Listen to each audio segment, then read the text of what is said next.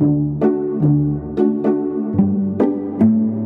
right, everybody, welcome to this week's Learning the Tropes. I'm Erin, And I'm Clayton, and I'm your romance novel veteran, and I'm the Virgin. and we're your hosts.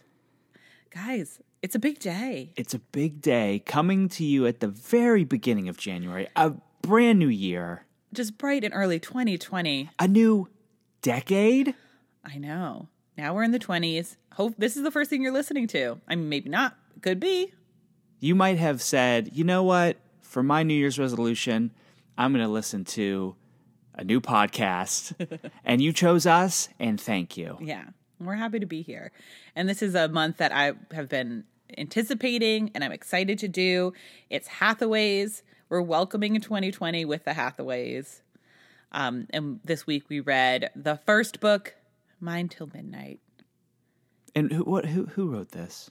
The wonderful Lisa Kleypas. Well, I know we act like people, everybody knows. Of course, Lisa, Lisa Kleypas did the Hathaways. Yeah. But like, th- mm, there's the people who are new, new year, new you, have come, and we need to explain to them, yeah. or at least mention That how wonderful Lisa Lisa Kleypas. Kleypas is, and how she is the queen, Mm-hmm. and we all bow down to her. All right, Clayton. You said that you had thoughts on this cover. So what are they?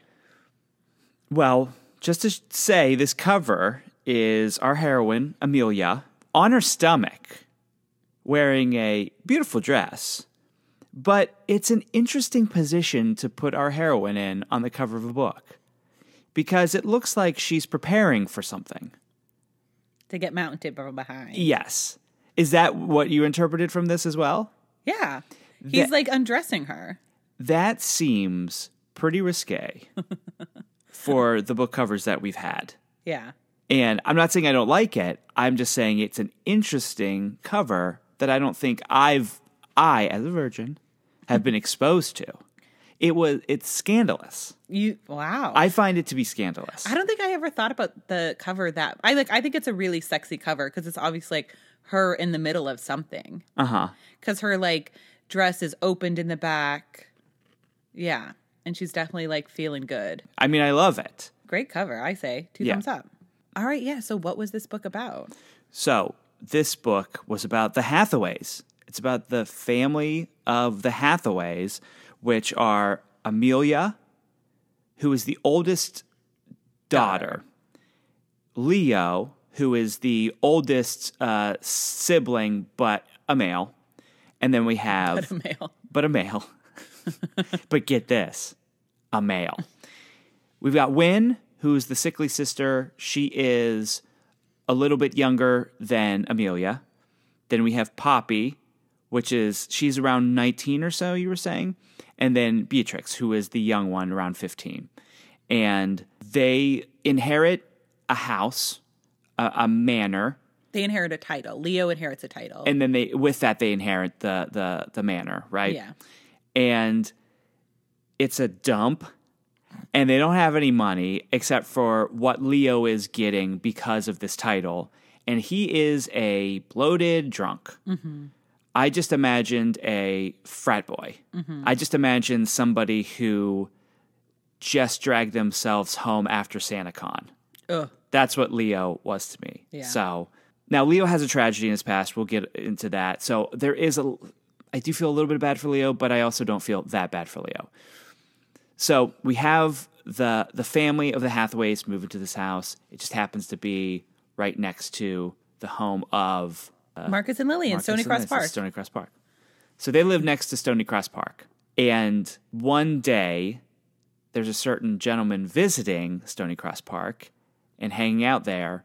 And that person is Cam, who works at with St. Vincent and does the books at his establishment, which is the old establishment that Ivo Jenner used to own Jenners, yeah. the Jenners. They're shooting rockets in the back.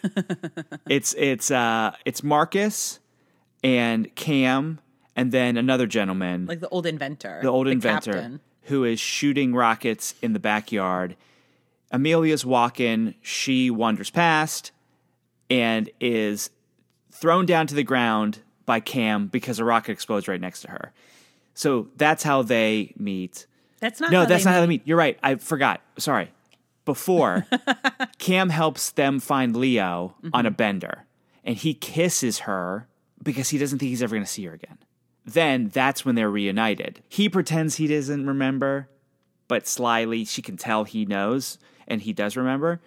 So those two fall in love, but Amelia is the head of the household because Leo is drunk, can't take care of anything. They need him though because he's the only person bringing in any kind of money. So she's got to take care of all her her uh, the rest of her family, and she is. She, there was a guy that um, wanted to. She wanted to marry back in the day. Christopher Frost. Christopher Frost, who was an architect, and he bailed on her for someone else.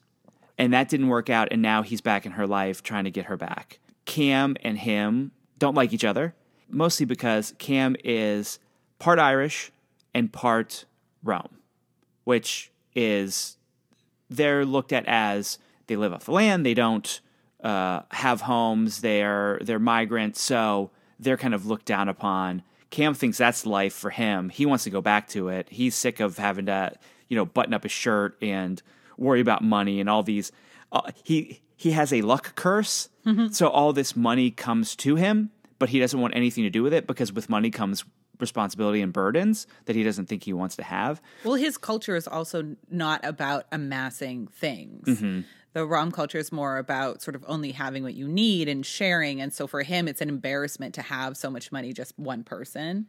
So he feels like that's wrong. And so he doesn't want to have so much money. And Amelia could use some money because her place is falling apart and uh, she needs to take care of all these, all of her siblings. So they fall in love, obviously, but there's a lot else that happens in this book. Especially, there's something that we, I really want to talk about later because it's something I, I've read a decent amount of Kleypas at this point, but there's a supernatural element here that I don't really remember in any of her other stuff. I don't know, but you can we can talk about that later. But that's what the book is about in kind of broad strokes. Yeah. No, I would say that's like pretty specific in a lot of ways. Okay. It was specific in ways and, and vague in other ways. So if you are just starting to listen, that's really how I recap a book. Is I You really always start hyper detailed and then, yeah. well because then I want you to be able to talk. yeah. Like I want you to be part of the conversation. I don't want to just be dictating a book that you already read to you. That's a This different was like podcast. broad strokes, and you're like, so it opens. I, I just this book is hard for me to talk about in broad strokes because I like it so much. I'm so happy that you liked it. Of course. Why would I, what is there not to like? I, pick one thing in this book that I know, I, I, would always not get a little nervous when you don't text me or I don't walk it in. You're like, it's great. That I'm like, maybe you didn't like it, but I'm happy you did. Well, it's Cam, who is somebody that I have met previously in the Wallflower books. He was somebody that was.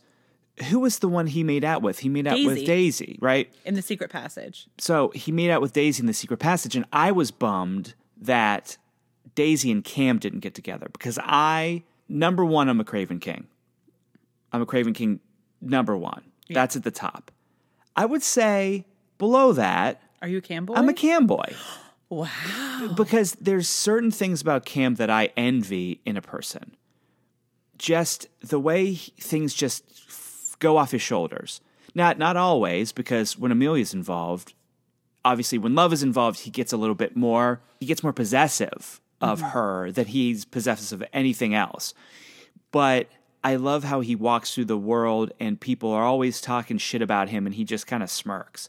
And he'll say something, and it'll he won't cut somebody down. He'll just kind of laugh and be like, mm, "You can feel that way, but It doesn't. What you It- think about me does not affect it just me. it's water off a duck's back and that's something that i really uh, appreciate about him also he's beautiful looking he's got long dark hair he's seem he's got an earring he's like a sexy dude like that he can pull off the amount of jewelry he's wearing. You know, he's sexy. Yes. Like he is bangable. and yeah. that's and i mean i don't have a a, a speck of jewelry on me because that's not my type i can't if i had a ring people are like why is he wearing that ring that's so weird yeah. I, I can't i can't do it but i wish i could But we all know the men that will walk in with like a few rings, and you're like, oof, all right. Yeah. Let me see them rings. Yeah. Let me see them rings. But that's how he is. He's Yeah. he's he's just a seems like such a hot dude. And not a hot dude in the way that um uh the normal people we see in these books are. A different sort of vibe to him. Yeah. Yeah. And he's got a um softer masculinity. That's the thing too. He does he like he's definitely like masculine, but in the ways that are really positive. And other than like a bit of a jealous streak that I don't love, he does have more of a like a quality sort of bend in the, the way that he views things and stuff. So he is like, yeah, he's great. He's like masculinity without their toxicity. Mm-hmm. So what, there's so much to unpack. I know. I don't even know where to start. Well, it starts out with Leo, who's on a bender. So what happened before the book starts is there was a scarlet fever epidemic and Win almost dies but doesn't and is like severely weak in her respiratory system. And um Leo's fiance Laura, who he loved very much, died. And the way that it happened was Laura caught it first. Leo took care of Laura. Laura passed away. When Leo came back to the house, he gave it to Win. Um, and then Leo himself almost died, but didn't die. and Amelia w- was somehow immune to it, Mm-hmm. uh, and she nursed them back. Now, was that in any other book? No, Okay, we, we never read about that actually Okay. happening. Okay, Um, but he is in rough shape. Yeah. He's a guy that used to be handsome and is now a little bit rougher around the edges, a little bit more bloated around the edges, I guess. And he is not a likable character for all of this book. no. I would say at the end, he does come in and save people. But even then, I'm a little. It's going to take me a while for Leo to reclaim any sort of place in my heart because he's just constantly running away. And then he gets, at the end, he's in an, not the way end, but they have to, Cam has to go to an opium den and get him. That's some serious shit yeah. especially when you have family that it's like your responsibility. Sorry, dude, you got to be responsible. I know you're, I know, I know, uh, Lori died or whatever, but I mean, even Amelia says, "I'm, you- I know you're mourning, but I'm sick of it. Yeah. You really got to get over this." Yeah. And I think it's hard to like he was with her and like watched someone he loves die and then almost died himself like wanting to die and didn't. And then so it seems like the rest of the book he's basically kind of trying to kill himself, not in an active way ever really, but sort of just like in just an apathy towards the idea of being alive. Um you know, and so yeah, I mean, I guess we can talk about the supernatural bit of this. Well, it, we're making it seem like Leo's the main character of this book. He's really not, but there are. The But thing this about is a- this book, yeah. it introduces the whole family. It's a great first book in a series, and first books in a series I think are really, really tough. But this book does a great job of you really get to know the main characters. You don't feel like the main couple is ever lost. You always know where they are and what's happening, but you are able to spend enough time with side characters, particularly like Kevin, um, Win, um, but also Leo, that you feel like you know the whole family by the end of this book. So it's not like sort of with book two or three or four that you're going to have to like in, be introduced to a character. It's like you feel like we feel like we know everybody now and have a sense of like where they're all at. Um, because we we read the Unleashed a couple of weeks ago, Yeah. and that was a book that had multiple POVs, and it didn't work for us.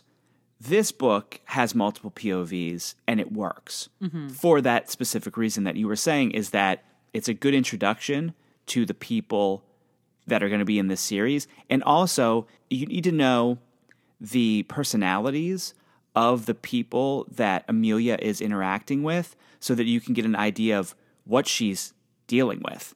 Because she has to juggle so many different people's personalities. And if you didn't get a more in depth knowledge of them, it might be hard to see how much Amelia needs help. Yeah. And not just help, but she needs somebody like Cam to be there and be that other side for her and show her some love and some fun in her life or some adventure in her life that she's not getting because she is the mom to these people. Yeah, and her parents have passed away. and she's taken on so much. Um, and a scene that I really love is towards the middle of the book. I think Poppy like knocks on her door and is like, "Leo's gone missing. Merripen has been injured, and so he's um, not doing well." And then there was some, there was like one other thing that was a problem. And so you're in Amelia's mind, and she goes like, okay, well, this needs to be solved first, and I will need this to happen for this to happen, and this, this, this. And then she makes this quick calculation. Then she goes, okay, Merripen first, and like walks and starts doing what needs to be done next. Um, and what I loved about this book and Cam and Amelia's story was Amelia was always competent. Like she oh like she could have got everything done.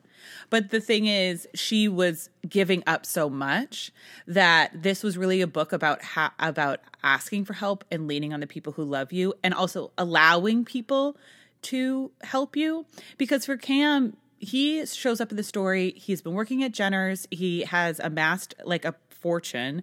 He, against his against his, his will. will. St. Vincent is like, I open an account for you, and he's like, okay, I'm just gonna make bad investments, but everything turns into a good investment. So he's like, I don't know what the hell's going on. And he doesn't feel like he has a place necessarily at Jenner's because, you know, Evie's like a sister to him, but she's married, they have children, like they're starting their own lives. Um he has no connection anymore to his Rom family. He doesn't really even know where they are all of his like really great memories are from um, spending time with his grandmother. So he's like, do I belong there? And the gift that Amelia gives him is a sense of belonging and being a member of a family. And I think obviously he's, he's attracted from Amelia from the second he sees her. And she sounds banging. Like yeah. I get it. But I think the the the thing that she's able to bring to him is she's able to lean on him in a way or he teaches her to lean on him so that he has a place in the world. And the place in the world is protecting her, taking care of her, and taking care of the people that she loves, which is like what he needed and what he had hoped to get from finding his family again to get that place. And, and she was able to give it to him which I really loved because I think it's also you could just see this as just him coming in and taking over everything, which he does, but like she needs to allow him to do that and they need to sort of together find that new balance. Um which is a lot of what being in a new relationship is is is figuring that out. Um and I love that he sort of recognized that need in her and just really stepped up immediately, which was great. Yeah, he cuz you know, he's half uh, Rom and he's half Irish, so he's able to still have a band of misfits, basically, which is the Hathaways, but also have a home so he can put down roots mm-hmm. like he would if he was an Irish person.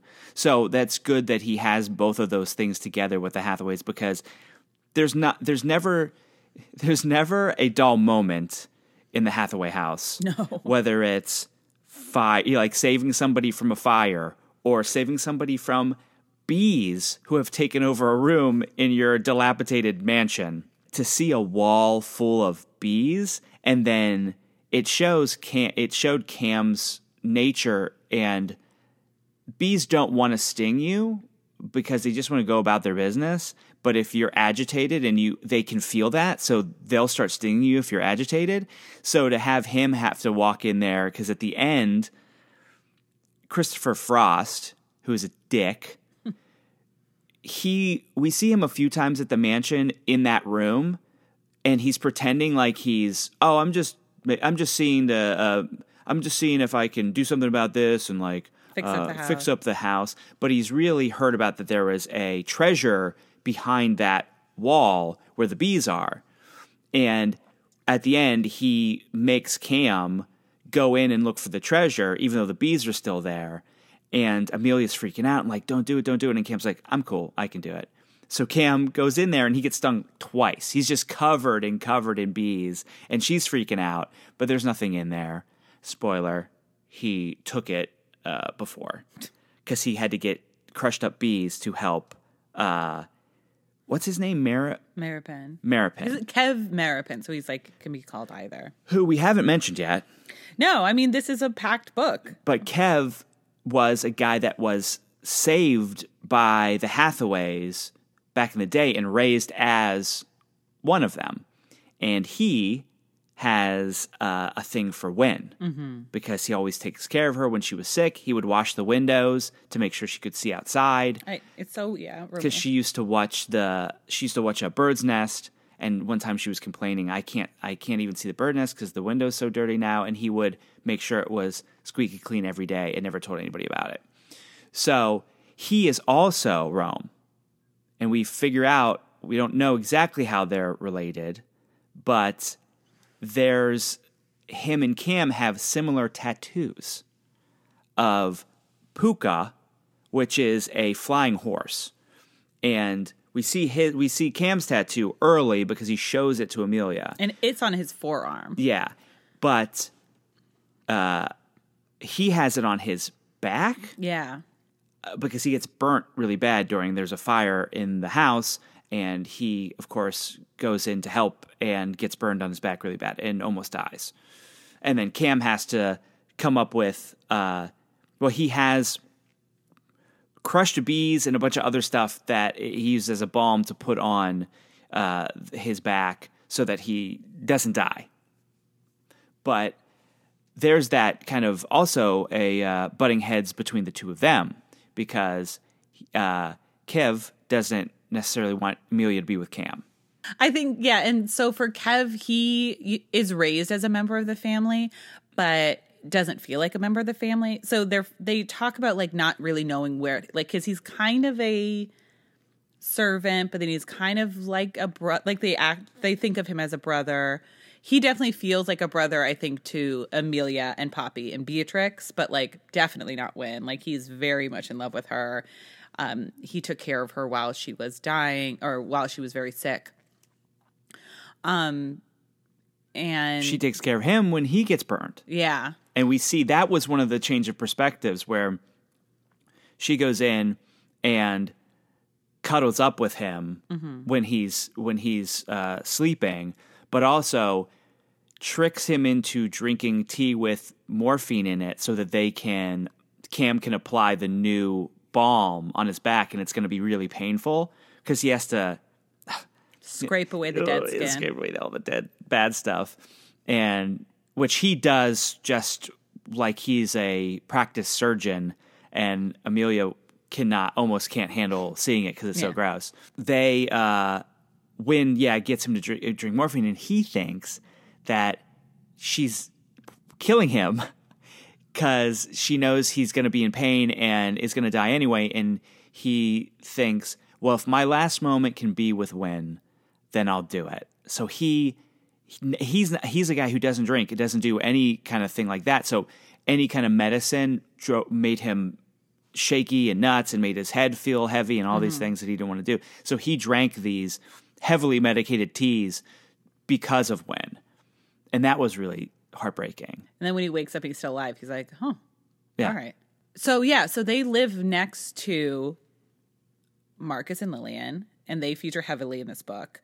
So you know, Amelia, they show up at Ramsay House, and Amelia doesn't want to get help from anybody. So Ramsay House is their house. Is the house. Is the Hathaway's house, yes. Yeah. So Leo is now Lord Ramsay. Mm-hmm. Um, and Amelia wants no help from nobody, and so they're working on getting things done. I mean, another sweet thing that Kev does for Win is Win just wants to help. She's like, I'm so bored about sitting just like sitting around, but nobody wants to help her dust because she has like the breathing issue. So Merripen takes all of the china from all over the house and puts it together, and she has to just sort the china. And she's so excited to have a job, and it's like the perfect job for her. And it's just like, oh, like those little moments are so amazing. But the house burns one night, and Well, because yeah, because they're looking at a lantern, yeah, the magic lantern. yeah, they're looking at this lantern that has different like pictures in it, and they put up a picture. And Laura, Leo's fiance, was really good friends with Win and Amelia. And Win looks up and thinks that she sees Laura's face in the thing. And then Leo looks and sees it too, just as Beatrix is changing the plate.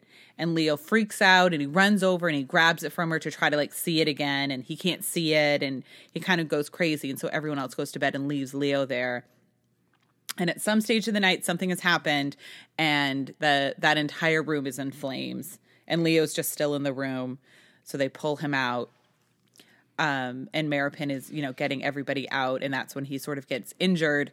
But Marcus and Cam come to take them back to stay at Stony Cross Park. Well, because their house is like was inhabitable before, but now is like really in- inhabitable.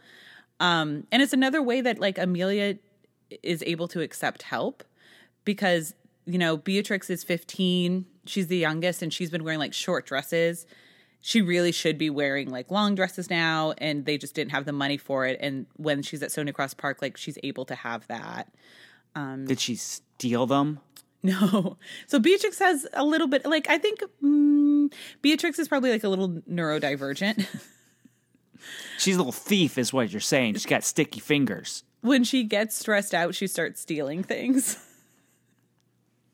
This book, there's so much. Yes. It's like every page is so much because, like, yeah, she steals a bunch of things from the house and then From Stony Brook. from Stony Park and Stony Cross Park. And Stony Cross Park. She steals a bunch of stuff from Stony Cross Park. And then Poppy and Amelia have to go back to like drop everything off.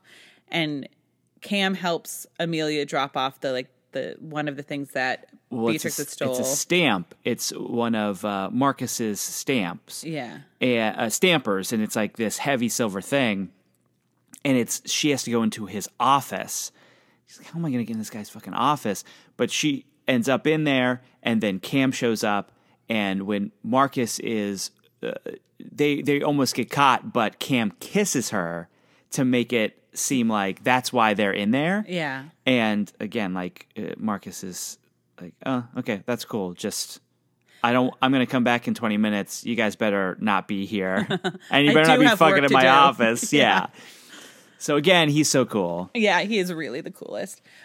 Um, and then that's the night that uh, Amelia and Cam finally bang it out. Mm-hmm. They, he, oh, because Cam has decided he's like he's like quit his job. He's told everybody. He's like, told St. "Listen, Vincent, I don't want to do this anymore. I want to be with my people. I'm out of here. and he thinks he's going to do it. And so then that night he's like, "Well, I'm leaving now. Like everything, like the fire's out, everything's fine." And he like goes to leave, and then he sort of realizes like that he loves her, and he's sort of like, "Well, I could leave, but I would only ever think of her, and I would always compare everyone to her, and." She needs me, and what's the point of me leaving? So he goes back up into her room and they have sex for the first time. And during they start having sex in her room and then he like decides it's so fucking cool where he like brings her outside he like whistles special and his horse rides up like a pooka and then they go off to near this river and have sex like under the stars and at one stage Well, he sets up a camp. yeah. He sets up like a rough uh, Rom camp.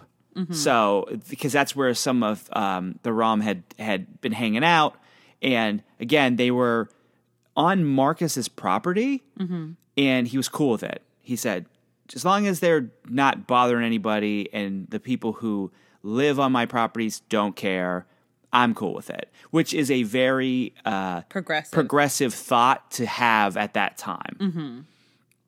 So yeah, so he sets up and they have sex on a pallet. Yeah Yeah. and then at one stage during the night he slips a ring on her finger Well, so this is the, the this second is the object of this novel also yeah, and the second or third like sleep wedding that we've had where somebody's been asleep and then wakes up with a ring on their finger. Because didn't that happen in our very first book? No, that was a. That oh that was like the incantation yeah, but doesn't he? Cam do a similar thing? Yeah, Cam makes her like repeat something back that is like like Rom wedding vows. Yeah, She doesn't know what she's saying because it's not in her language. So it was a marriage without consent. yeah. And we had that in our very first book, which was uh, uh, Kiss of the Highlander, where he makes the the hero makes the heroine repeat words she doesn't understand, and then they are married. Yeah. So this is the second time we've had that. The ring keeps coming on and off, and it gets stuck on her finger, and he uses his mouth to take it off. Mm. Which, okay, here's where I'm a little weird. This is the only time that I'm weird. I had no problem with his putting his mouth on her finger to take the ring off. But if he would if there would have been any food on there, I would have been disgusted. Okay. But that's weird, right? Like it should be the same. Yeah, it should be. So I was okay with this. I was okay with him taking his mouth, putting it over her finger, and taking the ring off. And a ring is dirty. It's not anything that you don't clean your ring all the time. But I was into it. I don't know. It's a food thing with me. Yeah. They all stems from food. It's all food stuff. Yeah. Uh no, I thought that was very sexy. But it was basically like she would only be able to take the ring off when she was relaxed and basically like after she After had she- come. yeah. Otherwise she was too wound up and like the ring wouldn't come off, which I loved like as a as a moment. And basically from that moment that Cam goes into her room after the fire, like he's 100% in and he's like I'm waiting for you to catch up to me because he the next morning him St. Vincent and Marcus want go back to Stony Cross Park to like survey it to see what needs to be fixed and he's in charge now and all of her sisters are like so are you marrying Cam? He seems like he's in charge now. And they're all also like, I think he should be in charge. This seems right. And he asks her to marry him, and they sort of are going back and forth because she's like, is just used to the idea of being on the shelf. And also, it's like the last person that she really loved and cared about betrayed her, Christopher. Christopher.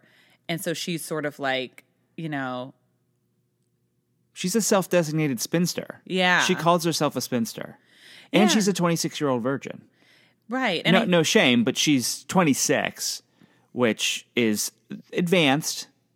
yeah. Well, especially in this time, I think. Yeah.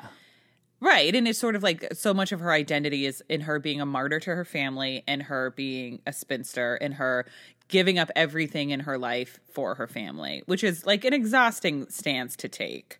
Did we mention the ghost? We we've talked around it, but there is a ghost.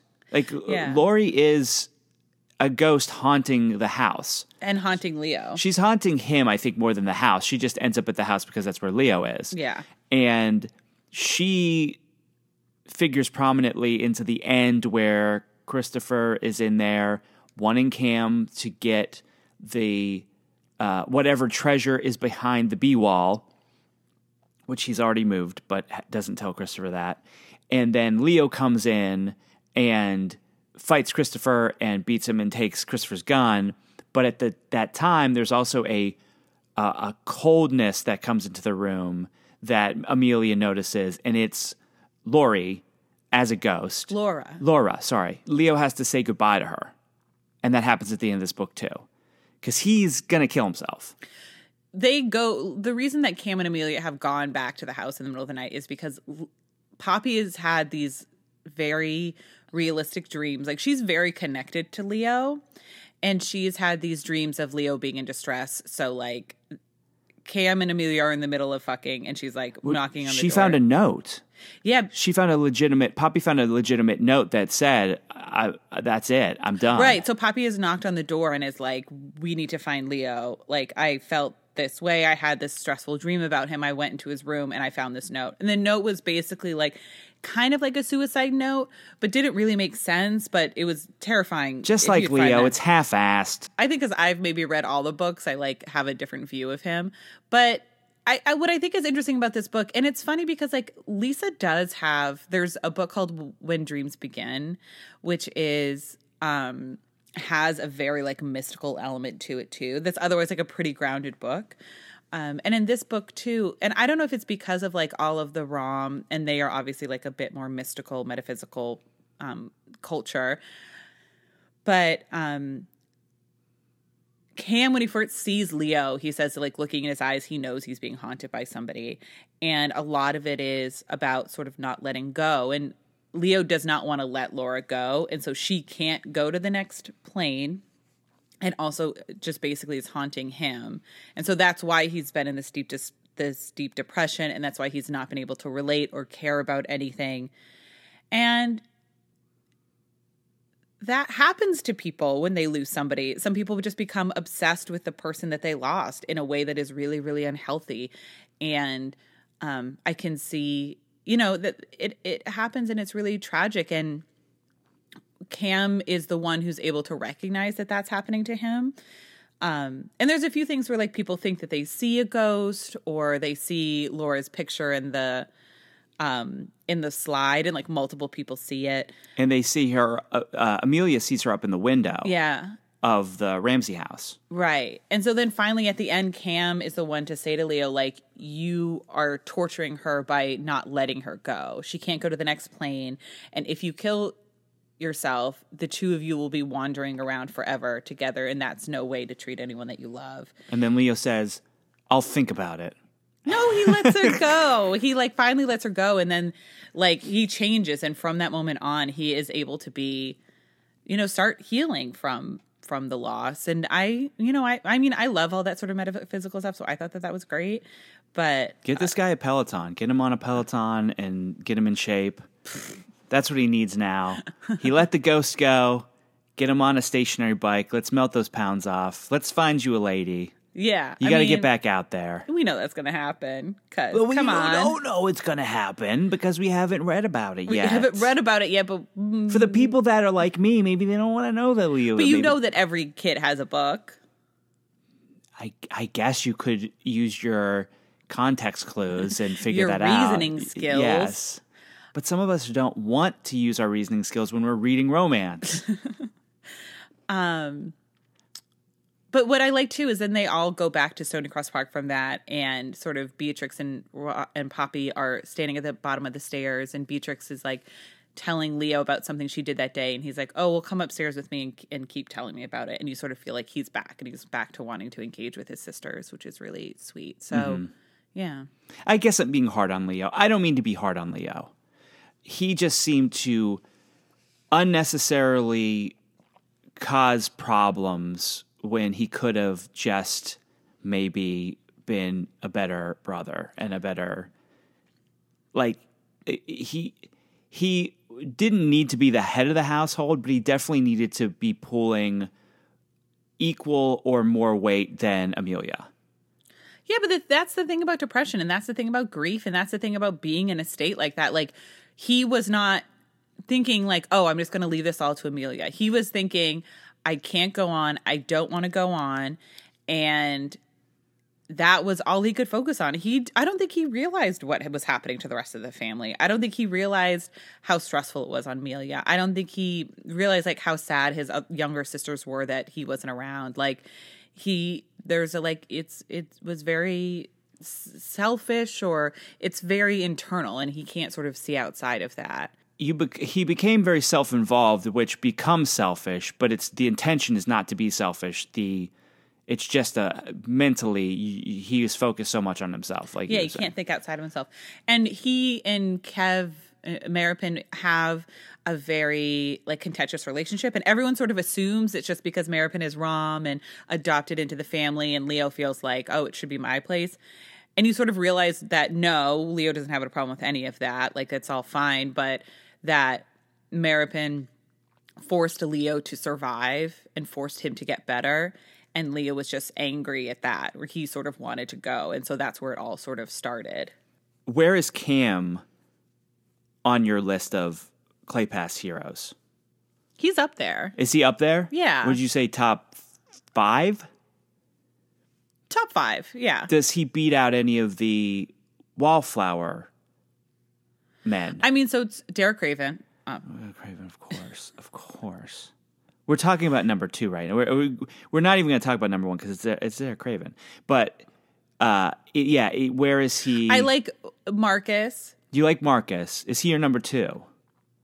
I, number two is Zachary Bronson from a book we have not read. Oh, what series? It's not a series, It's a one-off. it's a oneer. Hmm, we'll have to read that at some point. what's the What's the book name? When Dreams Begin. When Dreams Begin. Okay. Yeah, he's like a self made man. So Zachary Bronson's probably in my top five. Okay. Um, Cam. I love Kev. You love Kev. Okay. Yeah. Um. Saint Vincent not in your top five, right? We've talked about I this. I wouldn't say he's in my top five. I like him though. And I've read other books, like they show up in other books. Their daughter has a book and stuff, and I like him a lot. But I, don't as far as I'm like, which ones are like my id and really like tap into something that I'm like, oh yeah, I fucking love this guy. Um, I don't know that it'd be Saint Vincent. Okay. I respect a Saint Vincent person. I get it. Yeah. But you know, and we're talking top five. Yes. If we're talking top ten. Yeah, Vincent's gonna make it, but top five, it's gonna be like a bit tougher. Yeah, because uh, we were talking on the Wallflowers Christmas episode a little bit about them because they show up in it, St. Vincent and, and Marcus.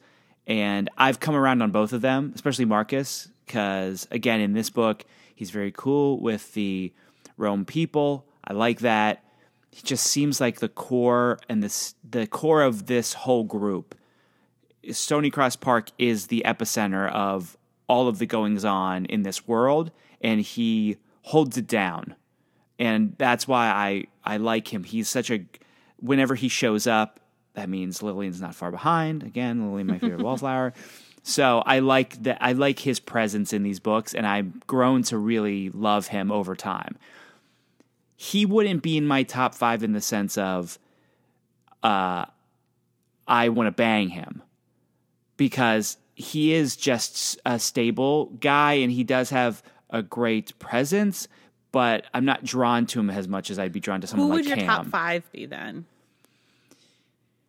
I mean, that's the thing is like I think I need to read more. You've read a lot more clay, Kleypas than me, so I need to have more knowledge. I would say that.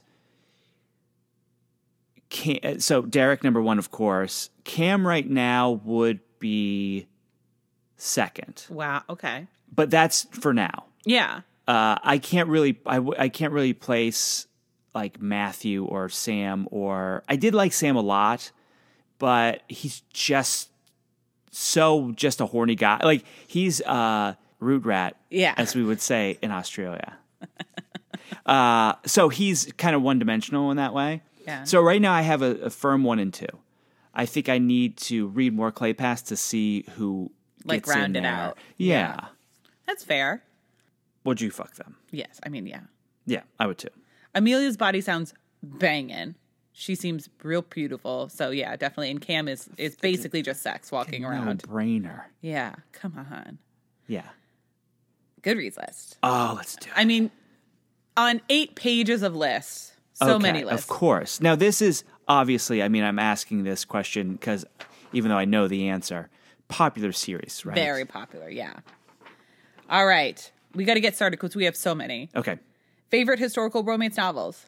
Yes, I would say this is one of my favorites. Best romance series? Mm, Haven't read it all, but I'm assuming yes. Best rogue rake romance books? I guess He's like slicker than a rake though. Like there's Yes. something like is a bit he's a bit yeah, it's not like just like a libertine. he, you, yeah, you don't think of him as a rake, even though he gets around. Yeah. Best romances with spinsters, wallflowers, or old maid. Yes, Bad boys meet the virgins. he Cam is not your normal bad boy in the sense of trying to make trouble. He's a bad boy in the sense that he goes against the grain of society. Yeah. So yes. So you love a bad boy or tortured hero? Yes and yes. Books with the hottest sex. This sex was uh, very hot. Uh-huh. Uh-huh. Best historical romances where the quiet, unusual girl gets the guy. Again, Amelia, she's not quiet. Yeah. I don't Maybe like unusual, like her whole family is unusual. Yeah, but she's the least unusual of all of them it seems. I think Poppy is the most normal. Okay.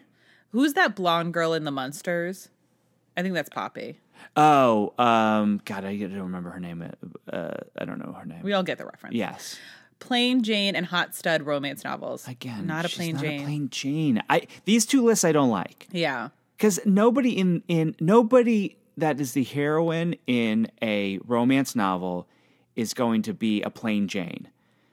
In the sense that maybe people look at her as a plain Jane, but in real life or in actuality, she might just not have the right dress or might dress I don't know, might But it's the sort of thing too that like with love, her hero is going to think she's the most beautiful woman in the world. Yes. And so that changes everything. And because we see her all through the hero's eyes, it's very difficult for us to imagine her being anything but beautiful. Yes, if Cam was like she's a plain Jane, I'd be like, "Cam, what the fuck, dude? Have some respect." He looked at her and he was like, Oh, I can see what she's packing under those clothes. This is gonna be great. Um Brainy genius romantic heroes. Well, Cam is a sneaky smart guy. He's very cerebral, like he's very smart. Yeah, but again, he is so sexual that you don't you underestimate his intellect. Yeah. Uh, best historical romance covers. I do love this cover. It's a great cover. Romance books that started it all. MA only four plus stars. Mature. Oh, I was I'm gonna guess. sorry. I wouldn't have got that because MA I know from the TV ratings, but I I would think it would be two separate words. Mm. Yeah. Uh, but yes. Yes. Yes. Fictional males that make you squirm in a good way. Uh-huh. Winky face. Yeah. Of course. You don't. Yeah. Romance in Ireland and or Irish heroes and heroines. She's half Irish. He was half Irish. How did that make you feel? Did he re- represent your people well? No, I mean, no. I it didn't I didn't think anything of it. Okay. There aren't many like rom- uh, like Irish romances, which is surprising because there's so many based in England obviously and there's a ton of Scotland. And I feel like I like I've read a few in Ireland but not many and like maybe one or two in Wales. You would think Ireland is such a beautiful country that it would be conducive to a romance. I know there's been several movies that have taken place in Ireland that are romantic movies, right? Uh probably. Yeah. There's the one with Amy Adams where she's Oh, leap year leap year. and Ondine, which is a great one. And wasn't there wasn't wasn't there one with Janeane Garofalo or Oh, the something? matchmaker. The Matchmaker, Oh, yeah. that was such a good one. All right, yeah, you're right. Um favorite Duke-less historical romances. Yeah, no Dukes. No dukes about it. Plain Jane and historical romance. No, she's not a plain Jane. Stop saying that or I'm gonna get mad. Witty historical romance books. Yes. Very witty. Very funny again. A great funny book. A lot of great turn of phrase and situational.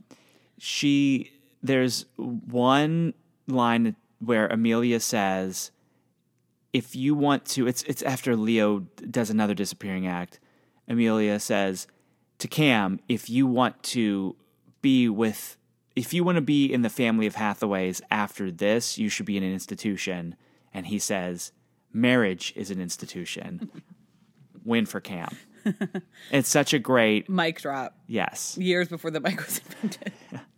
um, uh, character you most want to sleep with.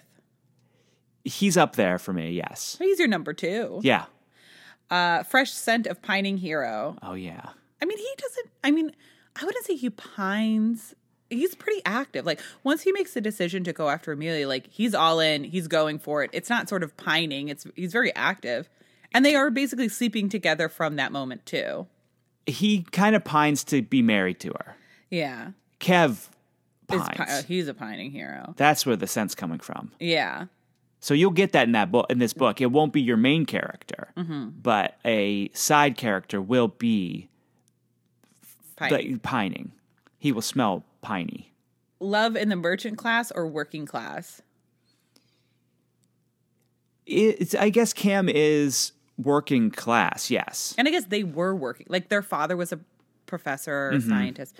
Um, best romance series following families. Yes. I'm going to say yes. Uh, interracial historical romance. yeah.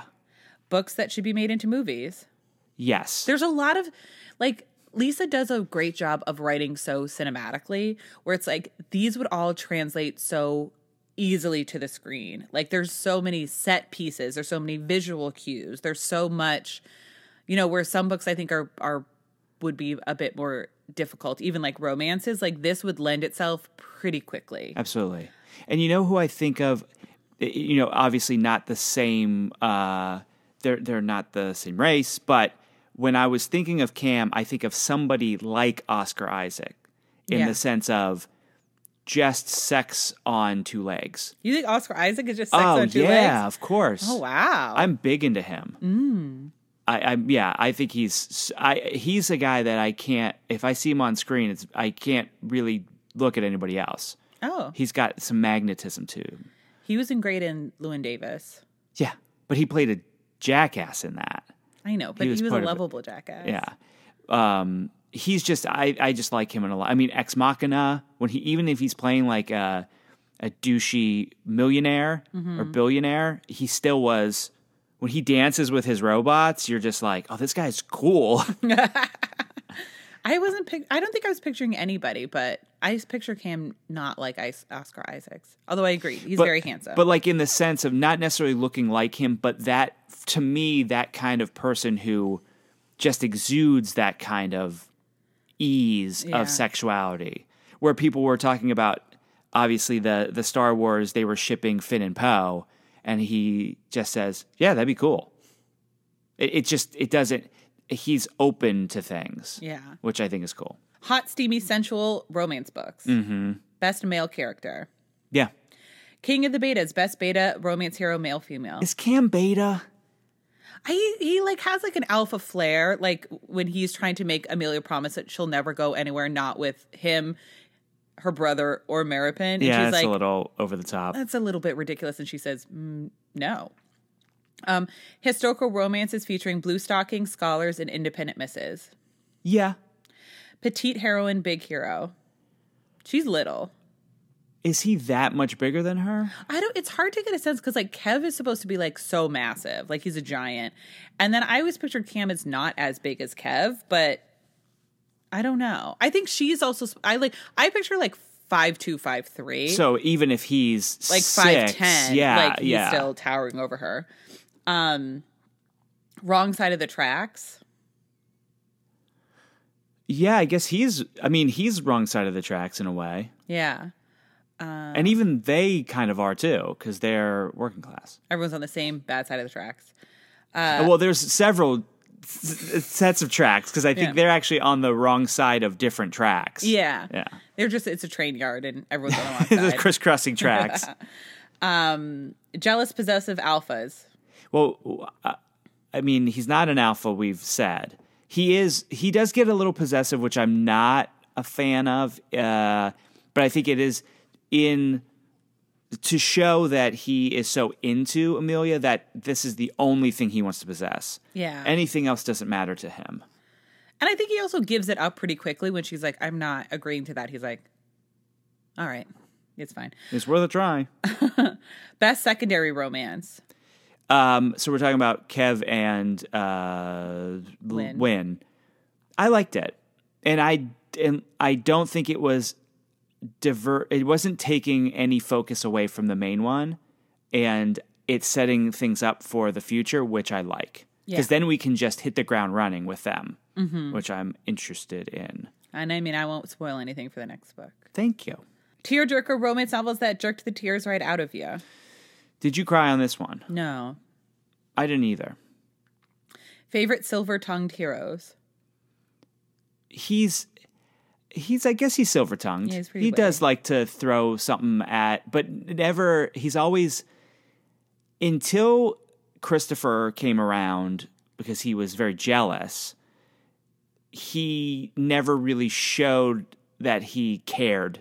He would- uh, everything always went off his shoulders, but he does throw some barbs towards Christopher. Mm-hmm. Yeah. Brain candy reads. Yeah, this was a fast read. Mm. Usually romances are fast reads, but this was an especially fast read.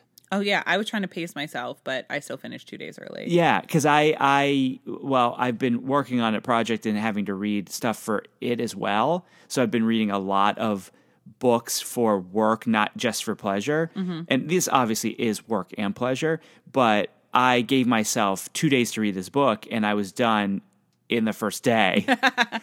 and I was like, wow, that's great. and I loved every second of it. Yeah, I mean it's so like every any second you have, you're reading it.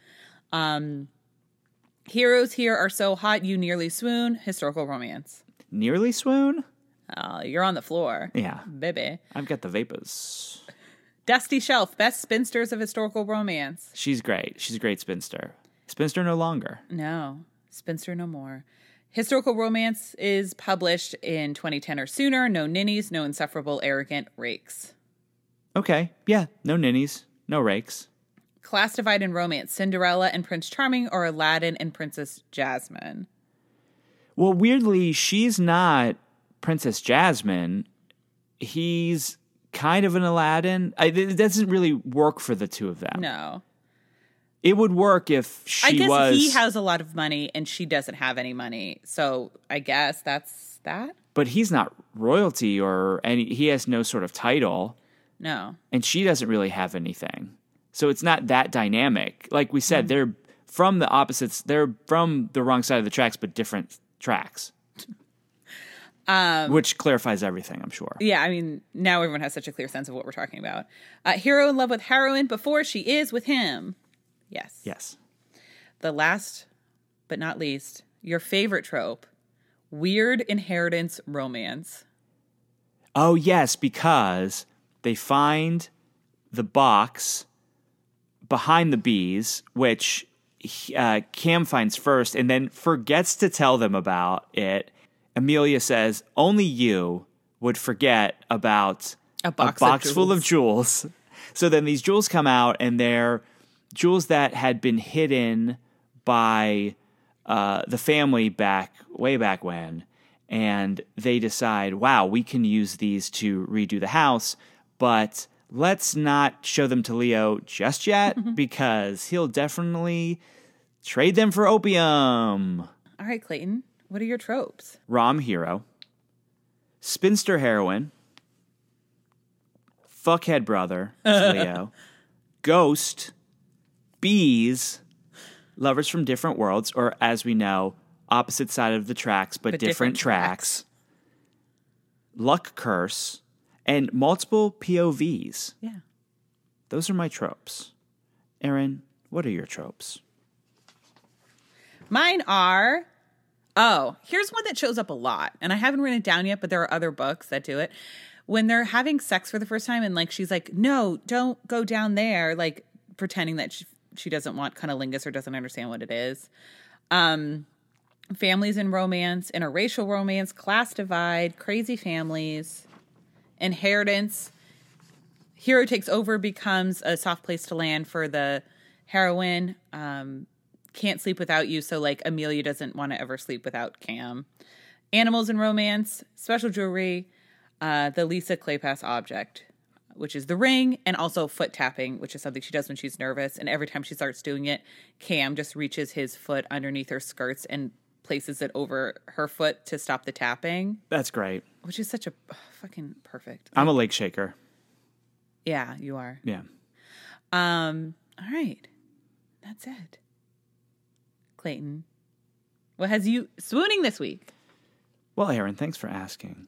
Um, I'm swooning about a motion picture that I recently watched called Wild Rose. Loved this. You watched this movie? I watched it on the plane. Okay. So this movie is about a Scottish country singer who is stuck in Glasgow. She has made some poor decisions in her life, to uh, say that lightly. And she wants to get to Nashville to become a country singer. Not country and western, country, which she very a, lot of times this movie will tell people not country western, just country.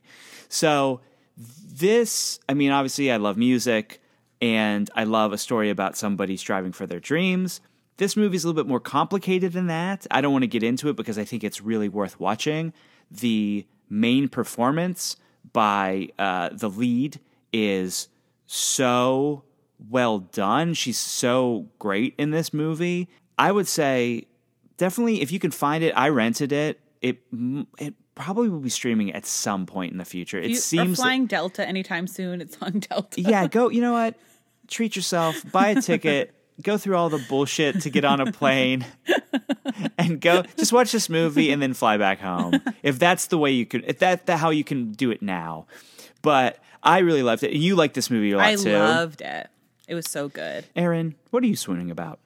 Um, I feel silly about my swoon because it is like w- swooning about like one of the biggest musical acts in the world.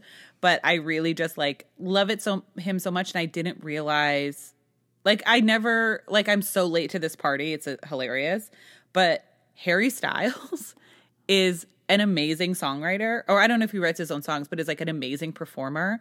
I saw him on SNL and he did amazing. And then I like one of his songs came up on Spotify and ended up just like listening to his album and it's just like a fantastic album. And it sounds very like 70s Laurel Canyon, really interesting and I just really really love it a lot. So, if you think that it, he's just like kind of a pop star, he's really great and more than that and yeah. So, I'll swoon about Harry Styles. Nice. I saw when he played SNL, I saw before it was like maybe a Thursday before that Saturday, there was there were girls uh, sleeping outside in front of uh, 30 Rock waiting to get tickets. Yeah.